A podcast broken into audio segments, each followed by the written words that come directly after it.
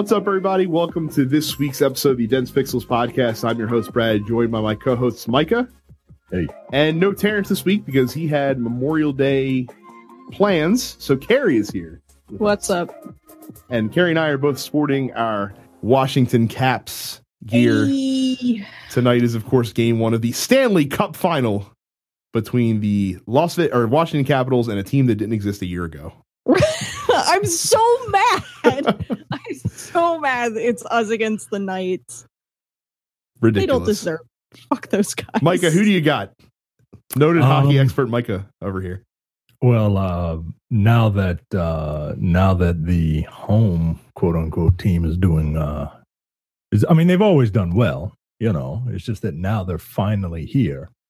Uh, now that they've proven that they're worthy of my fandom, I'm- I don't know who these Golden Lords or Silver Knights or you know Esquires or whatever they are. Uh, they're from Vegas. Uh, Get out of here. Noted hockey paradise, Las Vegas, Nevada. Yeah, Yeah. yeah, They play hockey in the desert over there. Like it's weird. So yeah. uh, I will say Caps in six. That is my official prediction. I feel nervous finally predicting the Capitals to win a series. Um, perhaps I should say Vegas in seven, and count and count my uh, count my blessings and hope that I my continued being wrong during this playoff season uh, continues onward. So we'll see I was see. about to say you just jinxed it by saying Yeah, yeah, right. right. But see, now I've got the confidence surging through me. So we'll see. I don't have that confidence. Like I'm wearing my jersey, but I, I'm not confident. I'm in what I like to call the perpetual cycle of disappointment by being both a Capitals fan and a Nationals fan. At least you don't like the Wizards, because that would also be massively depressing as well. Um, let's talk about video games on our video game podcast that we have here. Uh, I will start. I picked up Dragon's Crown Pro last week, which is merely Dragon's Crown with a 4K uh, coat of paint put over it. Um, I was super glad to see that uh, you do not have to have the PS3 version to import your save file. It, it just you could just pull it down from their servers. So we were able to get our characters that we had in the PS3 version. Uh, we still started fresh with new characters. Um, look, that game's really fun. I actually am looking forward to hearing what Terrence has to say next week about it because he also bought it and he's been playing it, and I know that he would like it because it is basically uh, uh, Streets of Rage, the RPG, essentially, and Yeah, uh, and it's it's great. I love it. And I the- haven't played it, but I know it's a vanillaware game. It is. and I generally like a lot of other vanillaware stuff. So I am sort of surprised that I never got around to playing it. So maybe I'll pick it up if I can find it on sale somewhere. Or Yeah, it's really Micah? fun. It's really fun. Um, the Amazon is the best character. That's Yeah, she got legs for like years, man. Like Yeah. so Chun Chun Li has nothing, nothing on those thighs. That's what Emily's using. She decided to use the Amazon for her second character. Amazon is amazing. Yep. So yeah, Dragon's Crown Pro, thumbs up. I think it's fifty bucks. Um, if you like to grind and you're looking for something that's you know just fun to beat up shit, it's it's really good. Um, Micah, tell me about Day Trois, Become Human. uh, yeah, I picked up Detroit, Become Human. It's a Quantic Dream game directed by and written by David Cage, um, aka a well-meaning white man, um, who is not Is from he? America. Is he well meaning? He's he's well-meaning and not from America, which is why he should, which is why he should write uh, uh, a write and direct a game based in America about uh race relations and Civil rights. and civil rights and Mhm. gender equality. Yeah, that that I mean that makes sense, right? Like me writing uh that's like if I wrote Mean Girls. you know what I mean? Like no, that's that's pretty spot on. I mean, I I've had no interest in playing this game because I think um, David Cage is a pompous asshole who um want who really wants to direct movies, but really really doesn't know what he's doing, so he makes mediocre video games instead. Um, Well, I will say that uh, I enjoy his games. Uh, as flawed as they are, I do enjoy um, the storytelling aspect of it. And uh, the the previous stories aren't great.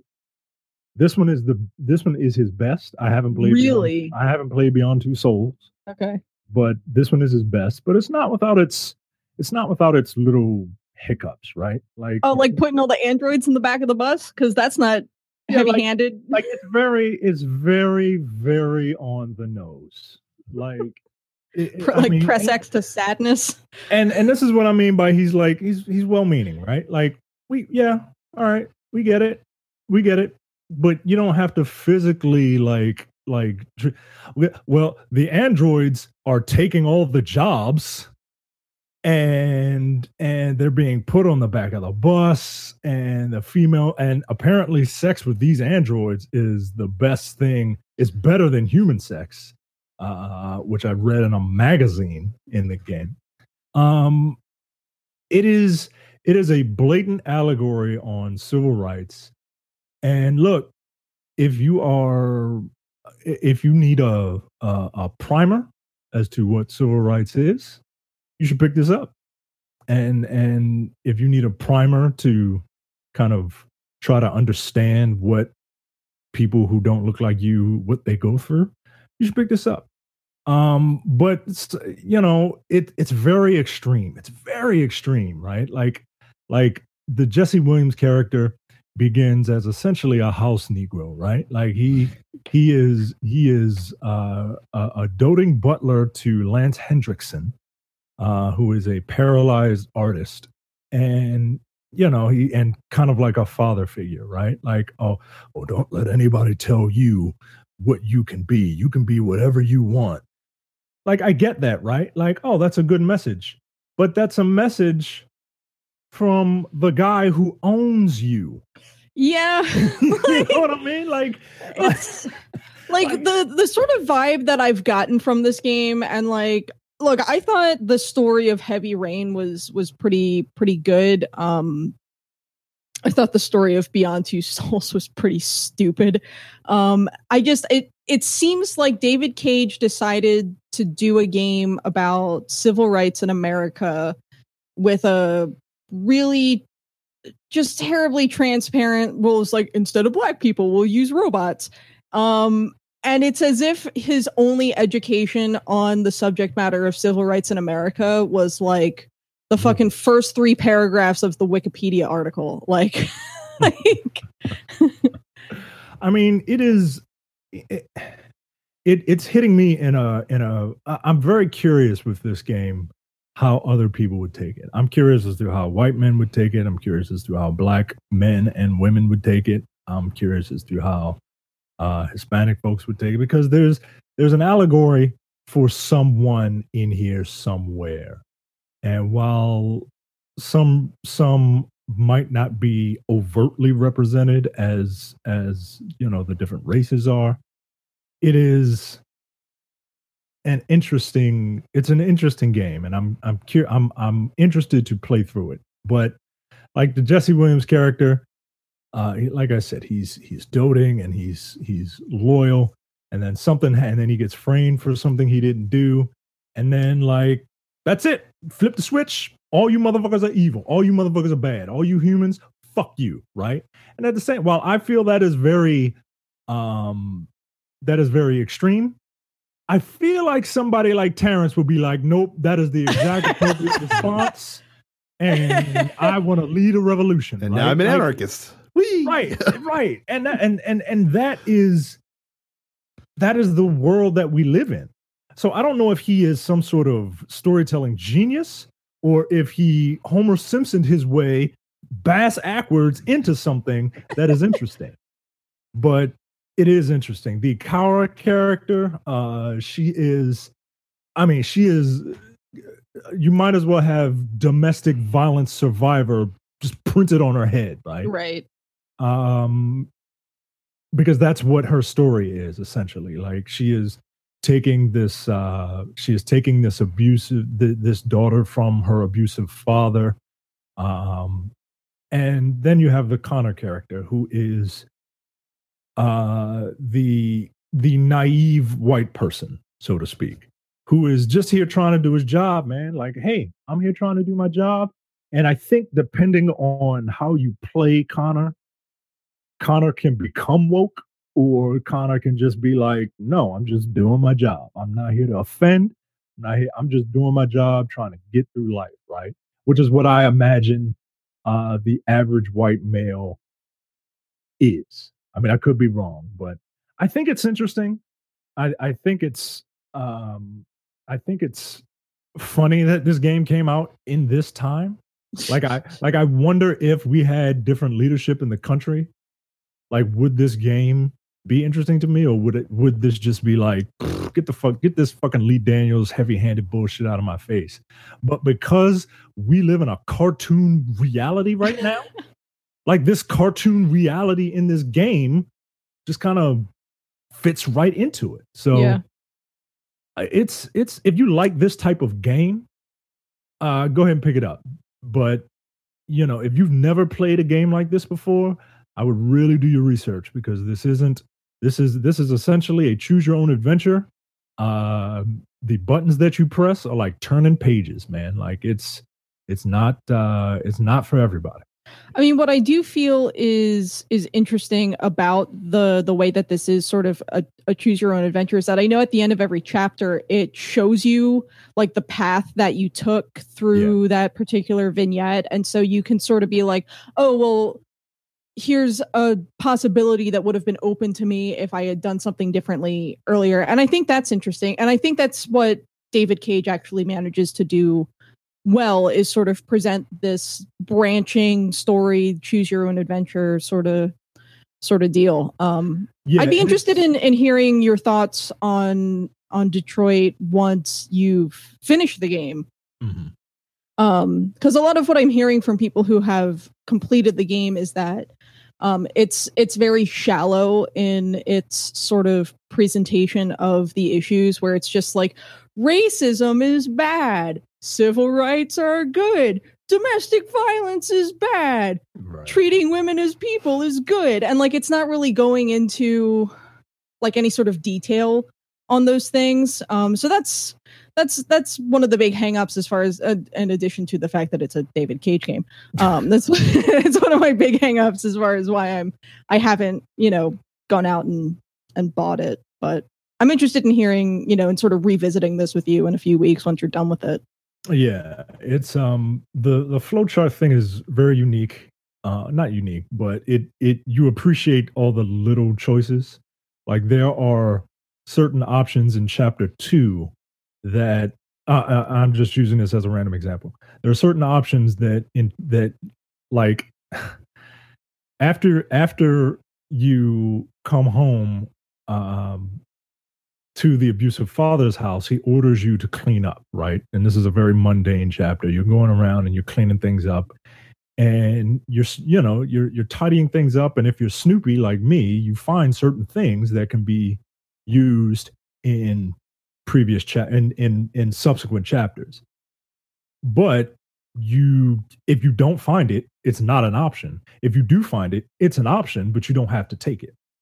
So, and then those options can carry over into different uh chapters like i finished like ch- chapter 5 or whatever which was uh a Kara chapter and one of the flow chart and in the flow chart one of the little options was you found x item from this previous chapter that you chose to use or you chose not to use. And then there's a whole different chart that you know is just not there for it. Like it's it's uh i like the idea of the different choice. But um yeah yeah proceed with caution. I i i'm enjoying myself but proceed with caution Carrie, tell me about your experience with Donkey Kong Country, the finest 2D platformer. I mean, it's good. It's a really good game. Um, I didn't play it on the Wii U when it came out. Um, the last Donkey Kong that I played was um, DK Country Returns on the 3DS, um, which I thought was really good, but really difficult. And this, much like that, is really good, but really difficult. um, I've definitely had my fair share of just like wanting to snap the controller in half during some of those rocket barrel levels. Oh, I just got Um, past the one in World 6. Oh yeah, that's where I Oh. am right now. Oh, it's it, well, did you did you beat that stage yet? Yeah, It's so hard. yeah, It's it's, so really hard. fucking hard. Um, like I I like a good challenge, but some of these I'm just like, this isn't fair. it's bullshit. Um, but you know, that being said, um, I've gone through um some of the game as Donkey, and I've gone through some of the game as Funky, um, just to sort of change things up a bit. Um, I think a lot of people are are calling Funky Kong easy mode, and in a lot of ways he is, but in some ways, um, I think he's balanced really well. Like he's not just a fucking like God mode character. Um, there are some things he does better than Donkey and a companion, and other things he does not as well. So it's it's been interesting. The music is, I think, the one thing where everyone was like, "Yeah, the soundtrack to this game is just so fucking good." Um, and There's it is so many callbacks to old Donkey Yeah. Country games. So So, yeah, I'm I'm looking forward to finishing that up. Um, I like a good 2D platformer. Um, I think Tropical Freeze is a much more balanced game than um, Returns was. It's a it's just it's a good platformer. Um, I don't I don't really know what else to say about it. you know, it's just really well done, and if you have a Switch, you should buy it. well, and then and then you've also because you're obsessed with Persona and Well- can't stop playing all the Persona, getting that new game plus Yeah, action. I finally revisited the game a year after I beat it uh, the first time to to New Game Plus it, and um, that was sort of spurred on by the fact that the anime started, um, and then uh, my best friend finally started playing it. So I was just like, well, she's playing it in the anime, and everyone's talking about Persona again. Ah, fuck it, I'll play it. Um, so that's been fun. I mean, Persona Five is really good. Um, if you haven't played Persona Five yet, what are you doing? Um, yeah, it's it's it's just as fun playing through it, even like when you know everything that's coming, um, as it is the the first go round. I have no intention on trying to platinum the game because I'm not a psychopath. you hear that, Amir? like- you're a psychopath. And Johnny too, Um, I think platinum did as well. If I'm not mistaken. Of, um one of my fucking uh nationals buddies went from what is a persona to I have platinumed Persona 5 over the course of about two and a half months. And I'm like, I've created a monster. I I don't I'm sorry, Frank. Like I don't I'm also sorry to Frank's wife. Um, but yeah, uh Persona's real good. Um I basically, you know, I've been sort of waiting for uh Octopath Traveler to come out that's about six weeks out at this point. So I've just sort of been going back and revisiting some other things. oh, I also played the um the Sushi Striker demo that they put in the Switch marketplace. I did. I noticed you you playing that on. I did. Um, it's not for me. Okay. It's not for me. It's a, if you like puzzle games, um, I would recommend checking it out. I thought it might give me like a sort of puzzle fighter sort of vibe. Um, it didn't really scratch that itch though. Um, and of course, the story around the game is ludicrous Well, and extremely skippable. So, so yeah. f- So Sushi Striker. I mean, the demo's there if you want to check it out. Um, I would recommend doing that if you like puzzle games. Uh, but I, I'm probably going to skip it. So, uh, a little bit of housekeeping before we move on. Make sure you go to youtube.com slash dense pixels, hit the red subscribe button, hit the bell icon as well, so that you are notified whenever we post up this new stuff, which is mostly this podcast in video form, uh, but a few other things as well uh, that we throw up on there too. Um, so again, youtube.com slash dense pixels. If you are not a premium member, go to densepixels.com slash premium and subscribe today. It's just $5 a month or $50 for an entire year. Uh, we just put up a new episode of The Men with the Golden Tongues where we reviewed the 1983 film classic, Never Say Never Again. Micah is rolling his eyes right now. And, uh, describes a film classic. Um, new episode of look forward just went up. Uh, the uh, episode of, Se- of airing grievances about Seinfeld the race a couple weeks ago, and I would expect a new episode of that soon. Um, and then No Time to Bleed, our monthly action movie podcast as well. Plus, you get video episodes of the Nerdpocalypse podcast if you subscribe. So again, that's densepixels.com slash premium. And then finally, uh, we are on Spotify along with all the other TNP Studio shows, which includes The Nerdpocalypse, Black on Black Cinema, uh, Tabletop for Two, the first uh, hour of Look Forward, you can get on there as well. So you go to Spotify or Apple Podcasts or Google Play Music, subscribe to the show. Um, we deliver the podcast to you while you sleep, like a podcast ninja, and that way you don't have to worry about checking for new episodes. New releases: uh, the Sega Genesis Classics collection coming to PlayStation 4 and Xbox One. So for thirty dollars, put out a Genesis Classics lineup like every other year at this point. uh, they also had they they did put one out on 360 and PS3. okay. That was called Sonic's Ultimate Genesis Collection. Um, I think this has fewer games on it. I think you're right. Doesn't this like lack Sonic 3? Uh, that I reason. don't know. I don't know. I don't have the lineup in front of me. Um, but for thirty bucks, if you too want uh, a collection of completely underwhelming games, Oh, uh, then uh, then you can get that. oh, it's 50 games. Oh wow! So it's more than uh, it's more than the Sonic's Ultimate Genesis Collection had on it. Uh, I guess I guess fifty games is a good value. well, yeah, it's 50 games, but it doesn't have Sonic 3 or Sonic 3 and Knuckles. Well, that seems like a massive oversight. But it does have um like Phantasy Star 2, 3 and 4, uh Golden Axe. Um I mean there's a lot of there's a lot of worthwhile games on here. Um Space Harrier 2, Streets of Rage 1, 2, and 3, ToeJam and Earl, and ToeJam and Earl and Panic on Funkotron, uh, Virtua Fighter 2. I mean, there's it's 50 games for 30 bucks. Um, chances are you'll find something you like if you were a fan of the Genesis era of gaming. But Like I said, I bought the Genesis. I bought the one on PS3 and 360. I don't need to. uh probably don't, know need to I do need it again. in this. No. Um, the Street Fighter 30th Anniversary Collection releases on the PlayStation 4, Xbox One, and Nintendo Switch. Uh, of course, with 12 classic Street Fighter games, uh, only three of which you actually need. But for 40 bucks, um, it is a solid collection for sure. Um, with I, I do believe online play for the best versions of Street Fighter 2, 3, and Alpha, if I'm not mistaken, as well. Uh, no, because Street Fighter Alpha Two is the best alpha. Oh, it's Alpha 3 that's online? Yeah, Man, they got the other two right, but mm, fuck that. Um, Harvest Moon Light of Hope coming out for the Nintendo Switch and PlayStation 4. Uh, but if but I'm sure Carrie will tell you this is not real Harvest Moon. This is fake Harvest Moon. I mean, it's bullshit because it's basically Natsume refusing to relinquish the trademark for the name Harvest Moon to the company that's actually publishing the actual Bokujo Monogatari games. Now, unfortunately for everyone, all of the games have been shitty on both ends for like the last five years. So no one's missing anything. But um, Light of Hope came out originally on Windows last year and it got middling reviews. So look, if you if you have a Switch or a PS4 and you're like, wow, I would really like to play a farm game, just buy Stardew Valley. Like it's the best option.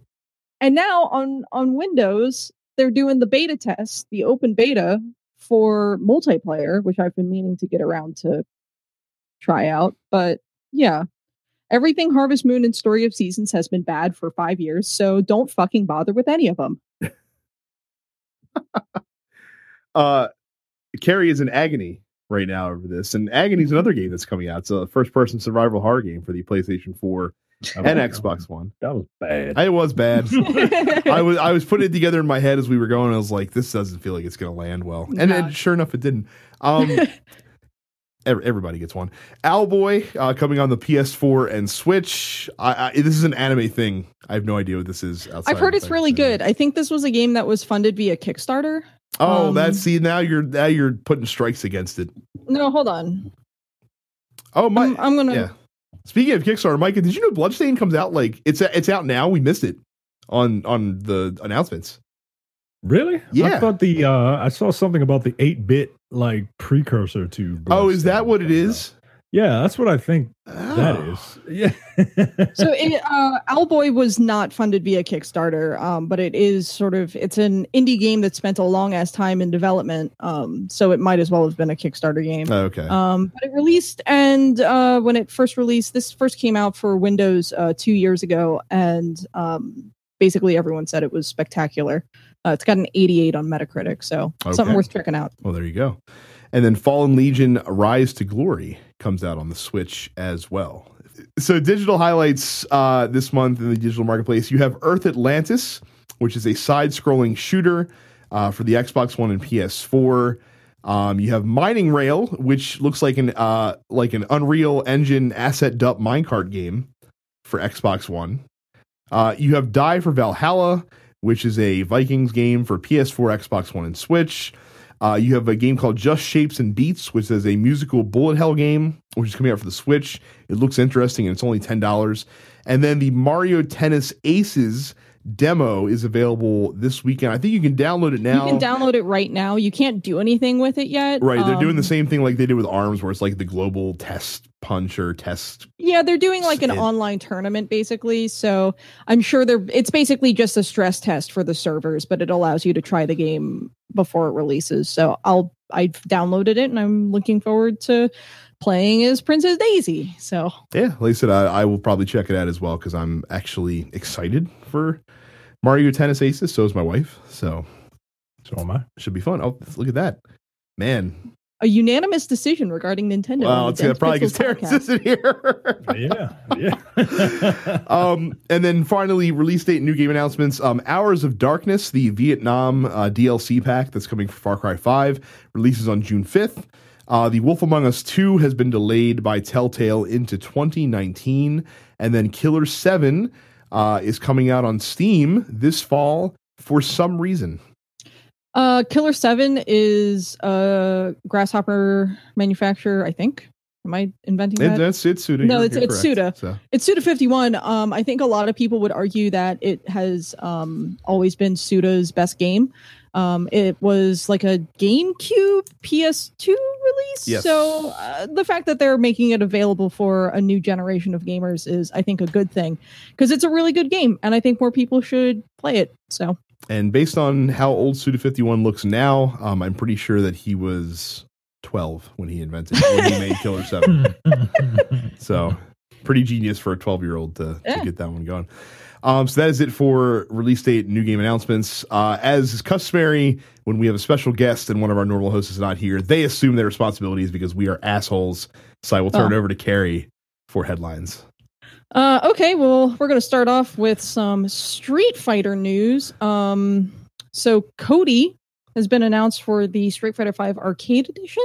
Uh, and what at and what an announcement it was. Uh, I have no opinions on this. Um, that boy looks thick, though. So. Uh, Micah, I'll let you take this because you were very excited about the uh, announcement video that Capcom put out to announce Cody's release. Yeah, it's weird. They uh they started out the trailer with a live action version of Cody, played by uh famed wrestler Kenny Omega. Um which was just kind of odd to me. Uh for those of you that don't know, Kenny Omega is uh hot shit over at New Japan Pro Wrestling. And he is an incredibly big dork.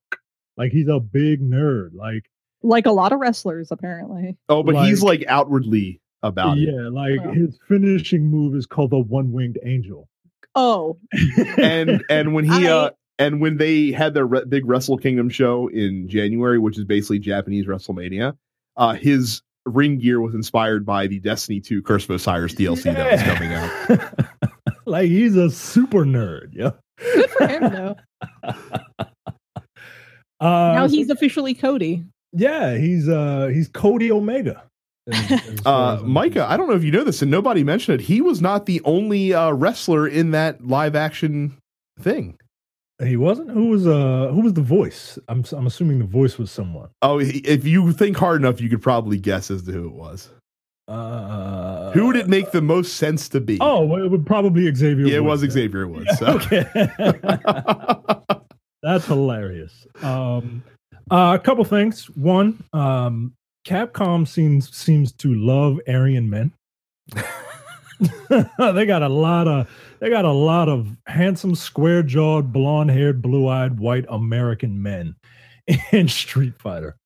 And um, I mean, I to me, like that just informs us of what Ono thinks of all Americans, basically. I right, mean, here's the thing: like you look at a lot of characters that are specifically labeled American in anime, and they all look like this too. Like that's that's just what Japan assumes all Americans So- look like. so what you're telling me- square-jawed, blonde-haired, blue-eyed. What you're Big telling me then is that the Japanese look at American white males and basically say, "All y'all look alike."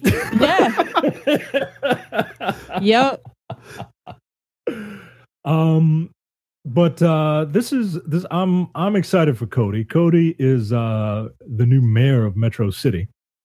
That's how bad that uh metro city aka detroit is um that they have this convicted felon become mayor. But he looks very cool.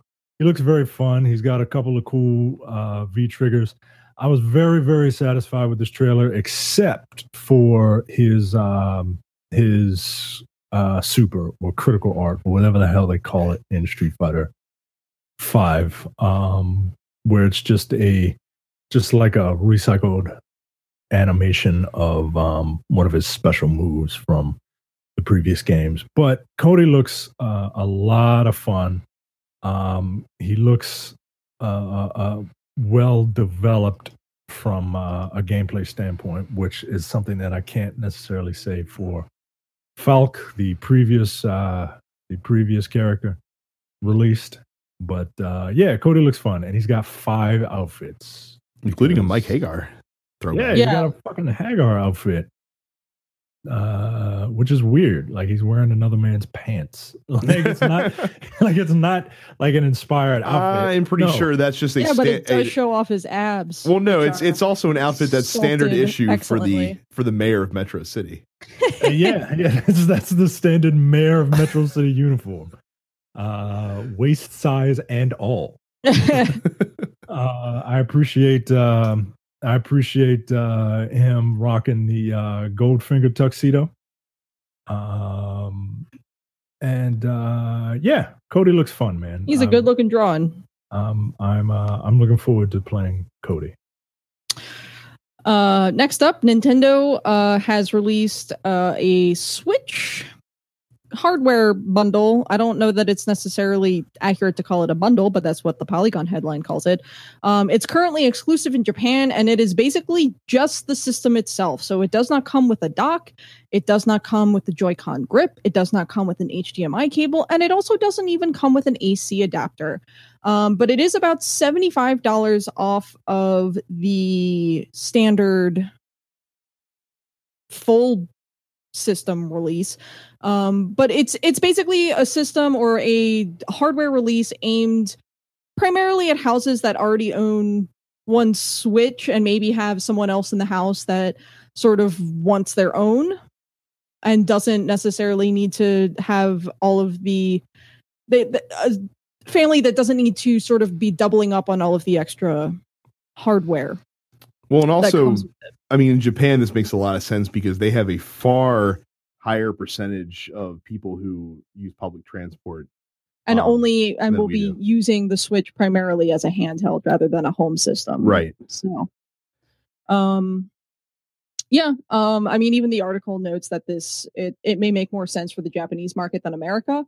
Um, but I think that this is sort of an interesting development. Um, and while it's not exactly a price drop because you're still getting exactly what you pay for in either in either case, um, I it's something that I hope becomes available in the US um, because I think um, like my household would probably benefit from a second Switch because I think my husband wants to play one more than he has been letting on. Um, but uh, we don't, you know, it's not like we need to be spending three hundred dollars for another set of everything. You know, it'd be cool to just sort of have the the system itself for a lower price. So So if Yeah. this if this particular configuration is really successful, and they end up like say around Christmas time in the U.S. bringing this particular configuration here as well, and it's really successful.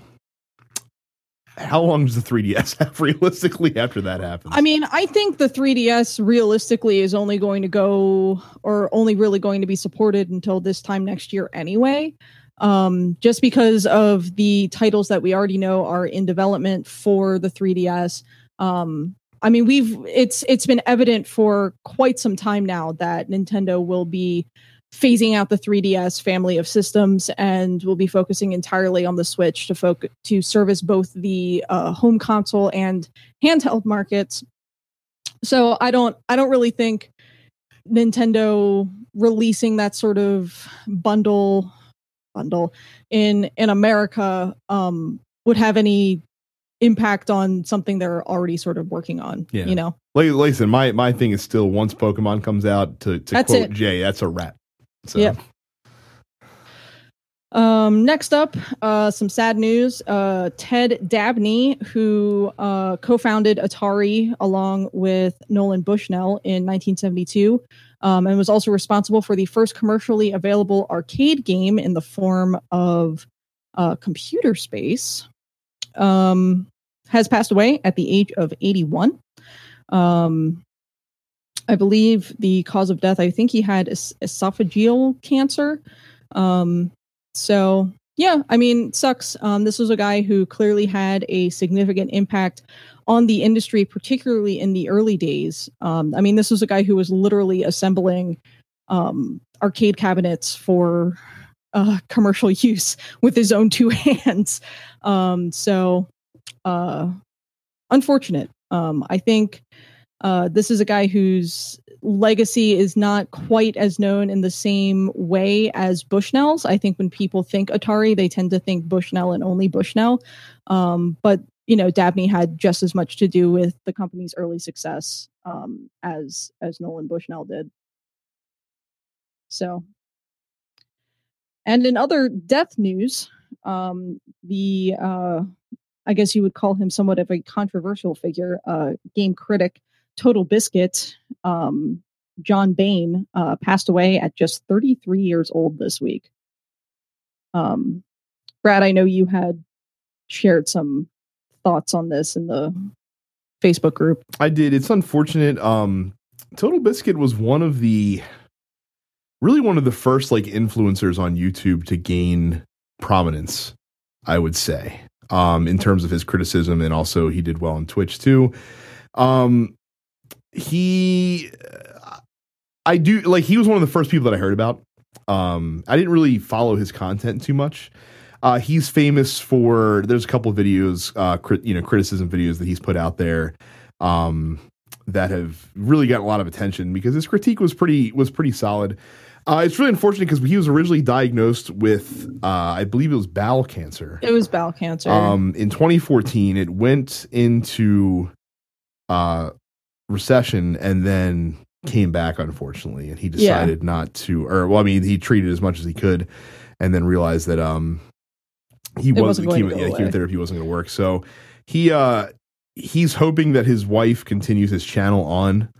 Um, and then I know there's a GoFundMe set up because actually one thing that this has illustrated, um, his death specifically, is that if you are in games like influencing criticism stuff like that, there really is no like contingency plans um, outside of whatever life insurance you set up. There is no 401k. There is no, you know, anything to help your family if something. right. It's were to it's like happen. any other sort of freelance right. job. You I know, was say Um, it's not even steady work.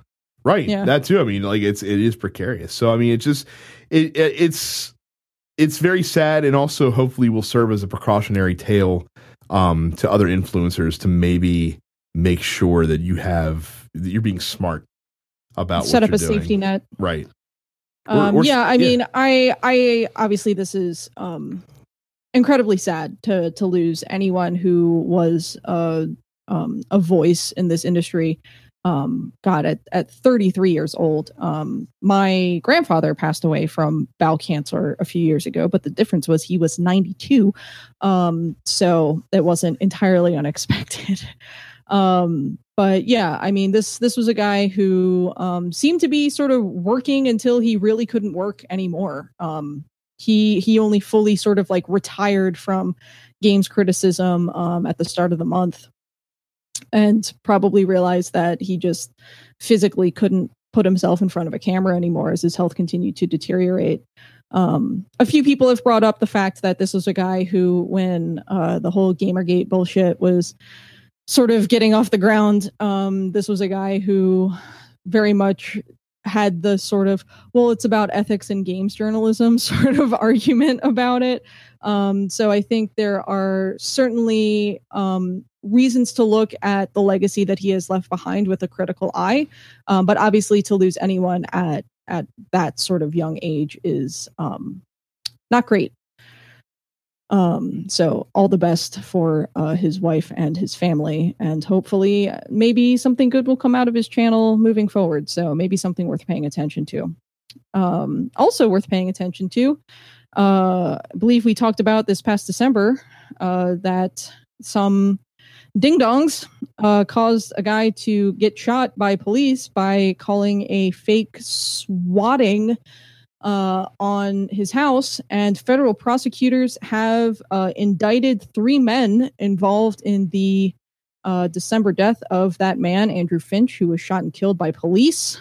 Um, after one of the defendants, Tyler Barriss, made a call to 911 dispatchers about a completely made up hostage situation at Finch's address. So Barriss has been charged with manslaughter and will be facing a slew of additional charges at the federal level, including cyberstalking, making threats across state lines, wire fraud, and conspiracy. Play bitch games, win pr- bitch prizes, y'all. Like, yeah, man, life comes at you fast, Yep. especially when you're an asshole. yeah. Oh, and and even better is that um the other two guys involved with this are also getting charged as well. yes, And uh they decided to go once they realized what happened and that the police knew it was a SWAT call and they went to the wrong house and they saw the uh the news story. Um they decided to start trying to delete evidence, which is not generally a good idea. no, that's also generally against the law.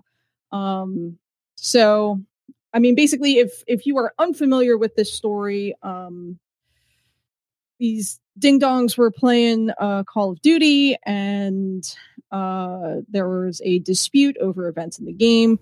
Uh, one of the kids got so upset that he asked uh, Barriss, who had a reputation for making SWAT calls, to SWAT uh, Gaskill, uh, another one of the boys in this situation.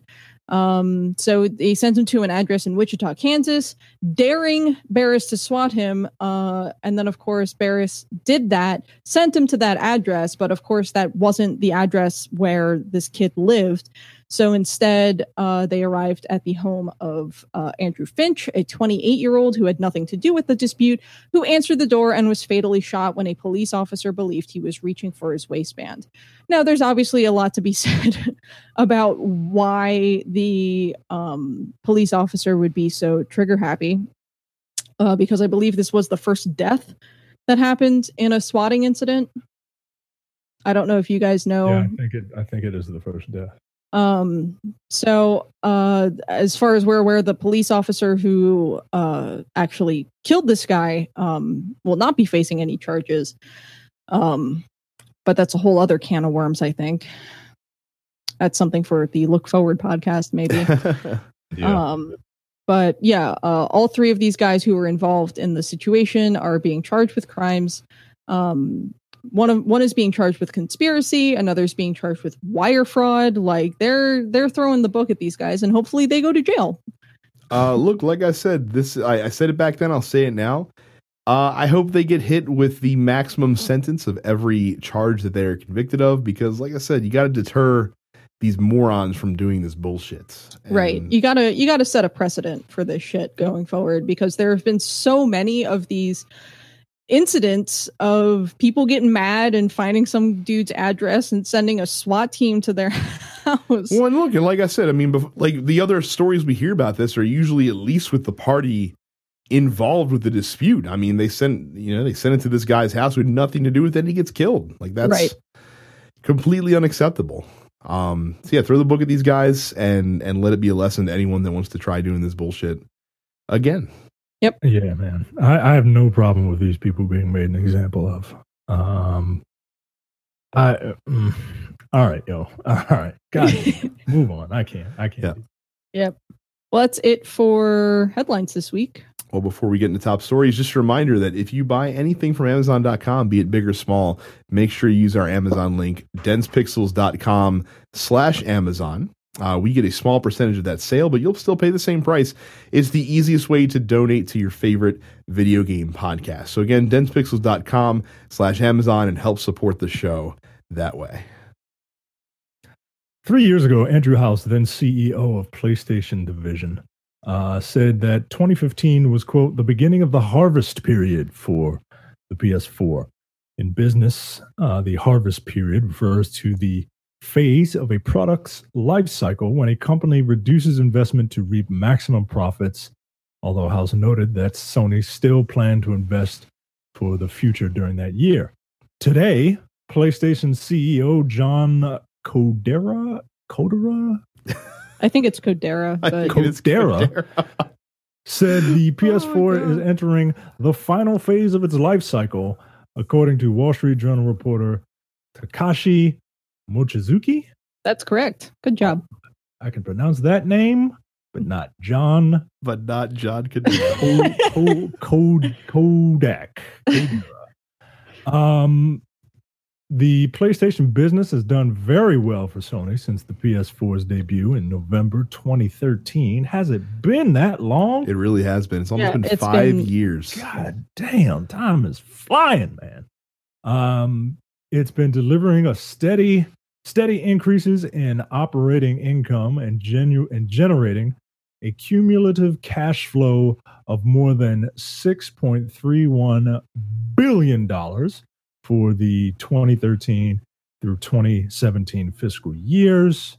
Uh, but now they are set to focus more on um, network services, uh, PlayStation Plus and um, um the PlayStation Network. Uh, what are your what are your feelings on the PlayStation entering its last like like these are these are the best years it's going to have. So I was so annoyed when this story came out because a question that I'm tired of hearing from people is when is PS5 coming out? And I heard that PS5 was coming out real soon. and I knew as soon as this story hit, people would see the story, not read the story, and not use their reading comprehension skills to actually assess what the information in the story was, and just assume that a PS5 was imminent based on the fact that the PS4 is headed to the end of its life cycle, even though John Kodera then came out and clarified later on that it's going to be at least three years before we see new hardware from Sony.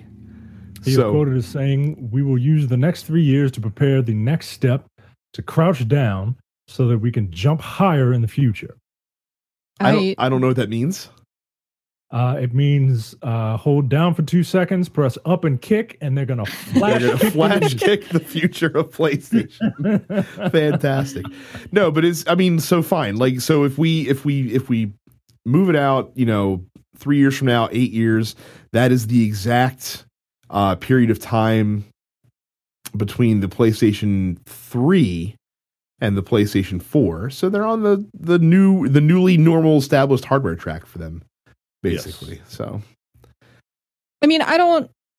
I'm not super worried about it. My PS4 game collection is all JRPGs, so it's not like those are going to slow down anytime soon. Right, and by and by the way, this is the best time because this is now like where third party developers are in a groove as well. It's not just Sony that's cranking out awesome games. Like third parties now, you know, not not that they needed to wrap their head around the system as much as they did with PS3 because at least the architecture of this one is more common. it wasn't brand new. It wasn't like, oh, here's a Blu-ray disc for the very first time. Right, or or or we're gonna make a you know architecture that is only is unique to our console, and you have to code around it. Like that's Right. that wasn't the case this time.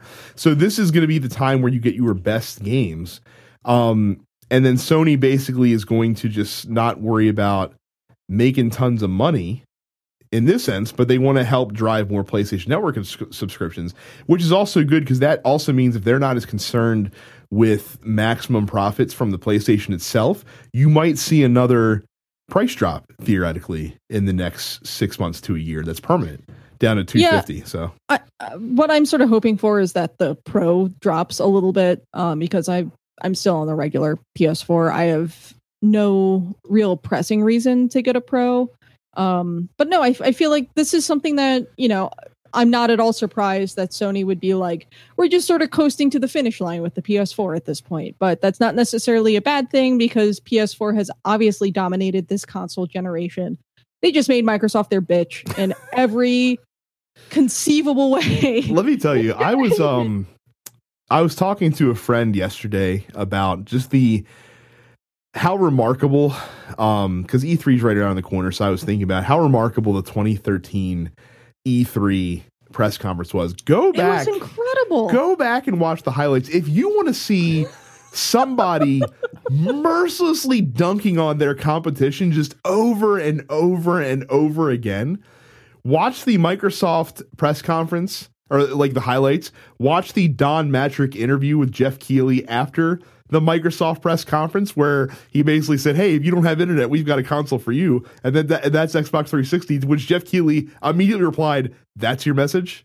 Here's Xbox 360. Yeah, I remember that exactly. Right. And then watch the highlights from the PlayStation conference where Jack Tretton basically st- like took every he just whipped his dick out and was just like, Right. "Here it is." It's Like- hilarious because like he sits there on stage and is like, by the way, you will be able to play used games on your PS4. And then he took like a step back and let that applause break come in for like a solid minute before he started Do you remember again. like the little vignette that they did? I forget who was involved with it. It might have been like the Japanese president of. of It was, Sony at the um, time, it where was- just like, here's how you share a game, um, and it was like the fucking like fancy intro and whatever, and then it was just one guy handing a game to another guy, and then like fancy outro, and I'm like, God, It was, just uh, dunking on Microsoft. It was Shuhei Yoshida and my doppelganger Adam Boyes that was in that video. it was so. so fucking funny. And the thing is, like, the the sales and the reception to the PS4 versus the Xbox One very much lined up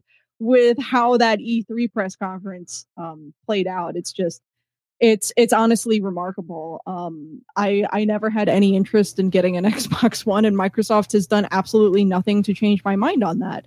Um, I'm glad I have a PS4. Um, I will eventually probably get a a Pro um, if the price drops to a reasonable amount for some poor asshole like me to afford it. Um, but other than that, you know, very much looking forward to the future. Um, after the Pro came out, I figured they were sort of done with doing updates for this this particular generation of hardware. So Yeah, Yeah, I um, wow, I rem- I now now that you bring it up, I remember that we've got the console for you. It's called a 360. You poor fucks! Like, wow, that's your message. Like, well, like I've never been so uh in simpatico with Jeff Keighley of all it was people. it, it was amazing to see Mattrick backpedal in that movement as well because he as soon as Keighley was like that's your message he was like oh shit. I fucked up. And then he like like his excuse is like well you know you know we talked to a guy that you know is in the military and they're like on a nuclear submarine. I don't even know like what you do with a nuclear submarine as far as like internet goes. I'm like all right Don Magic, just just stop talking like you're, you're Oh, dig, like dig, dig that What hole. dig that I hole deeper you it- dopey fuck it says a lot about my own personal feelings towards Microsoft that um, when my uh, house was broken into and my 360 was robbed, um, I never bothered replacing my 360. Um, I replaced my Wii U, didn't replace my 360, haven't owned a Microsoft console since. Goodness gracious, man. I don't miss it. I mean, you know, I'm I'm looking forward to E3, like I said, either last week or a couple weeks ago, just to see what you know, because competition is is good for any industry, and I'd like to see what uh, what Microsoft is bringing to the table, or if they're just going to be like, you know what, we're just going to take this L this generation. See you in two years. I mean, there's there's no way for at this point, there's no way for them to bounce back. They had, and I think it's fair to say that they had probably the single worst launch of of any console within the last te- within the last decade. I think they had a worse launch than the Wii U. And I don't think I'm being I I'm don't trying to think. I'm I'm I'm trying to think. I'm trying to think as well. Um, I I do feel like they did well during, like Microsoft did well during that initial holiday. Um, not as well as PlayStation, obviously. I, think I was they came working at GameStop during that holiday and we couldn't keep PS4s on the shelves. And I was working in fucking Shrewsbury, Pennsylvania. So it's not like we were serving a whole hell of a lot of people out there. Oh, we there could not keep It's because they didn't have internet in Shrewsbury, Pennsylvania. we we couldn't keep the PlayStations in stock for more than about 15 minutes at a time. But we had Xbox Ones, that fucking dumbass Kinect bundle in stock the entire time. We couldn't get rid of them. People would call, be like, What consoles do you have? And I'd be like, Well, we have Xbox Ones. They'll be like, Well, call me when you get PS4s. And I'm like, I think I think it just looks worse in because it's it's framed next to the PlayStation launch. I, I don't think that's incorrect. I think I Um, think the Wii U was pretty bad. I, I don't think you're I don't think you're remembering it as uh, as because I remember I distinctly remember during Christmas time that year, um, and you were you were I think you were still working with me at the time. I sure was they were just sitting there like They like we sure like we couldn't give them away to people. I was trying, man. Yeah, I think I think the difference is like the Wii U released and people like didn't care and like the Xbox One people were so pissed off about that original bundle. You know, with the Wii U it was complete apathy. But with the the original Xbox One bundle with the Kinect, people were like legitimately mad about what Microsoft was doing at the time.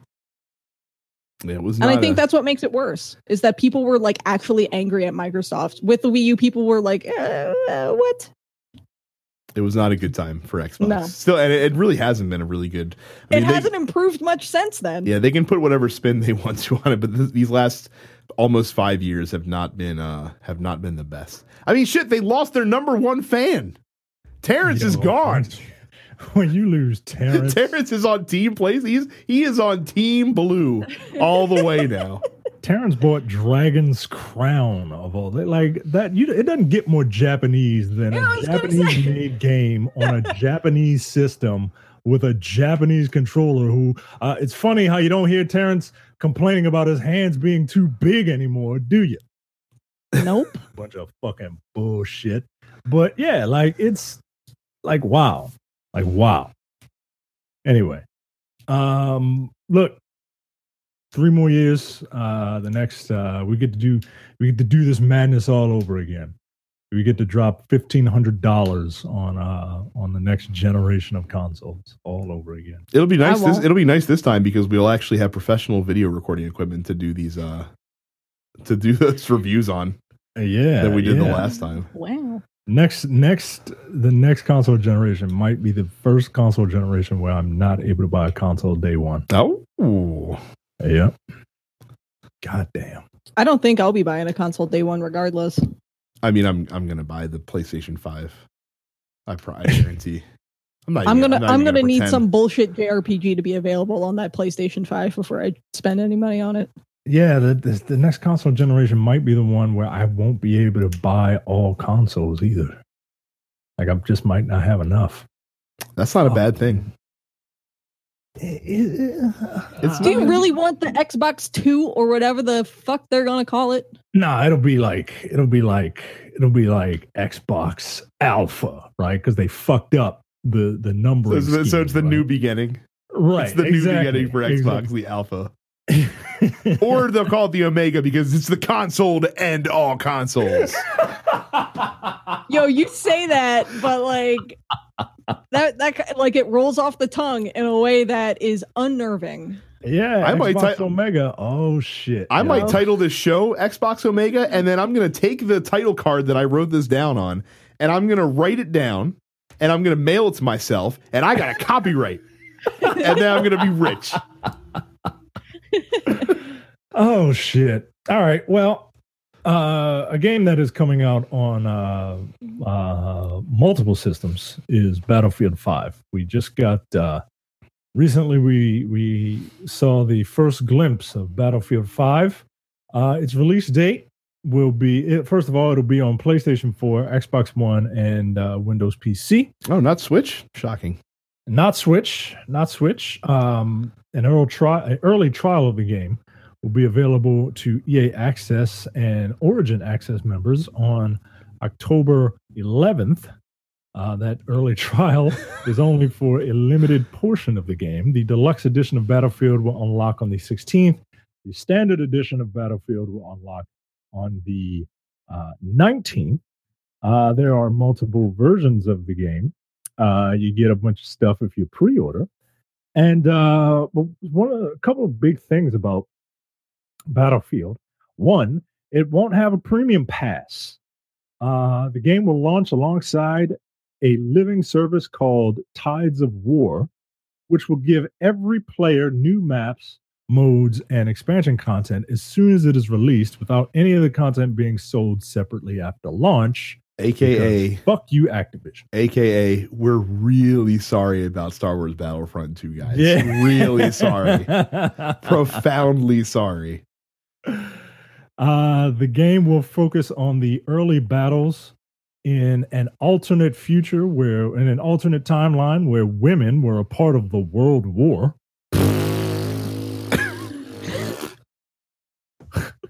I don't even think women were invented in 19. right? wow, we've got women in my comic books, women in my video games. What's next? Women in real life. Sick of this shit, man. There are so many people who are tweeting hashtag not my battlefields being like, oh, SJW, take over World War II. right. Fuck you. There's a If black guy you- in Battlefield 1. There's a woman in Battlefield 2. World War II. Fuck you. I'm gonna say this right now. If you're listening to this podcast and you're mad that there are women in Battlefield World War II, Battlefield 5, fuck you. Sincerely from me, please go fuck yourself. Because holy shit, it's a video game. If you, if you want if you want historically accurate World War II, fucking watch a documentary. This is a video game eat my ass. Plus, I mean, they've already, like, World War II has been done to death. Right? Like, what else are you going to do? Alternate reality. I'm cool with it. It's different. It's Yeah, so- different. And what's fun is that after a uh, bunch of butthurt man babies went on social media and complained that the females were ruining their video games, um, Oskar Gabrielson, the general manager at DICE, told them on Twitter in no uncertain terms to eat his balls um, by tweeting, Let me be clear about one thing player choice and female playable characters are here to stay. We want Battlefield 5 to we want Battlefield 5 to represent all those who are part of the greatest drama in human history and give players choice to choose and customize the characters they play with. Our commitment as a studio is to do everything we can to create games that are inclusive and diverse. We always set out to push boundaries and deliver unexpected experiences. Look, if you a, want, uh, there's a, a, a, a GIF or GIF or whatever going around It's about, GIF. About people who um, are complaining about realism in their battlefield, and then the GIF is uh, two people on horse, two people on horseback, and one floating behind them with flamethrowers. like, come on, yo. well, and look, if, if you're really that upset about having a woman on the cover of Battlefield 5, then you can pay the man cover premium of $20 and get a man on your cover of the deluxe edition. And how much you want to bet, right? How much you want to bet if you flip the cover over, There'll be a dude. be a dude on it. Wouldn't be like- shocked. Wouldn't be the first time. Right. EA did that with uh, all three Mass Effect games? Uh, just just the third one, actually. okay. Yeah, just the third one. But uh, just, just calm down, yo. and, and again, if you if you need a historically accurate World War II video game, play one of the other 400 historically accurate World War II video games that exist. Yeah. God, God I need men to just fucking stop. Just just be people bitch all the time that they don't do anything different with you know setting for oh it's always World War II it's always mon you know then then they you know Call of Duty is always doing future shit like I can't I'm not gonna play Battlefield Five because I don't give a fuck. Yeah. But if you were saying, "Hey, we're gonna do World War II," I'm like, "Well, that's boring. You've done it before." Yeah, but it's gonna be like an alternate timeline. We're gonna do all this crazy shit. I'm like, "Oh, that's cool." Like that's that's kind of like why Wolfenstein is popular, right? Because it takes this established timeline and fucking turns it on its head Right. and does whatever the fuck it wants. I think I I think EA might have cracked the code with shooters. What can we do to differentiate this? Well, let's take a this established thing and let's fucking just play with it and do whatever we want. I hope Battlefield 5 comes out and is reviewed just spectacularly well. Um, I think the artwork release of the main female playable character looks fucking badass. Um, and it makes me, as a woman, a female existence in the universe, that much more interested in playing a game that I have otherwise not at all ever been interested in playing. like uh, i hope that the uh so the game is being touted as being incredibly customizable. You can customize a bunch of cool stuff right? And in the trailer you see a woman one of the female protagonists well she's british. British women weren't in world war ii how do you how do how do you know? You don't you don't know that. You don't know that. You're taking the j approach to trying to win an argument by saying something with such authority even though you're completely ignorant to it like y- you don't know that. And second of all, I hope all the female characters have uh some sort of advantage because because because fuck you. I don't want you to be mad. Really, really, really doubling down on the uh on the on the anger from man babies. Yeah, man. I hope I hope the women are I hope the women um uh, uh have more health and life and are, are are tougher because they have to endure a bunch of shit. I hope the black characters can run faster. I mean, isn't it like a higher. like a scientific fact that women have a higher threshold for pain than men do because we're the ones who have to give birth. Yo, I can't I can't even take a big shit without being mad. I can't imagine pushing a baby out. Imagine imagine that if you if you choose to play as a white male in this game, you have to pump twice as many bullets in to kill somebody and you get only half the amount of normal XP. that normal players get. And then you can have all these all these white dudes coming out and be like, I've got to work twice as hard, I only get half as much. It's just Imagine ridiculous. bullets do 75% of the total damage to the female bullets. Right. You would feel kind of pissed about that, wouldn't you? And meanwhile, Terrence would be great because he would be playing as a black woman. He's like, I'm like a god in this game. I mean, that's just like there would be she, he would be clipping through walls. Oh, and even that would be even more of a subtle nod to the disparity between human beings than Detroit becoming human is. um, we also have to discuss the elephant in the room around this. Uh, they did state unequivocally that there will be no loot boxes in the game, and they will have a paid premium currency, but it will only be able to buy cosmetic items. Good. Seems EA has uh, wised up a little bit to how loot boxes should work, Yeah. which is they should not be in your game. And premium currency should only be for cosmetic items that have no impact on how the game actually plays. So that you don't end up with bullshit pay to win situations in online multiplayer. They should they should have just called it Battlefield Five parentheses. We're really sorry about Star Wars battlefield Two. Close parentheses.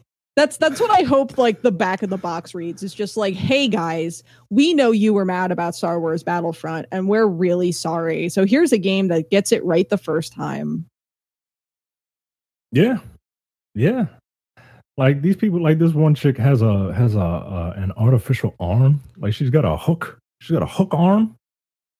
Like that's fucking cool, man. That's some of the stuff that you can customize. You can customize um, you know, all of their different clothing down to minute options, uh helmets, pants, hats, jackets, face paint. Um never really understood the whole customize a first person character but uh you know whatever whatever whatever gets you more money i guess Yeah, they're showing off. Um, here's my question about this whole story: is uh, E3's in like 10 days. Why are they announcing this now? Why didn't they wait? because they because with E3, I mean the the big focus at E3 for them is going to be Anthem because Oh, I guess that's still a yeah, thing. that's it. Well, I mean, I mean, in in reality, like so, Battlefield they can count on pretty reliably to do well.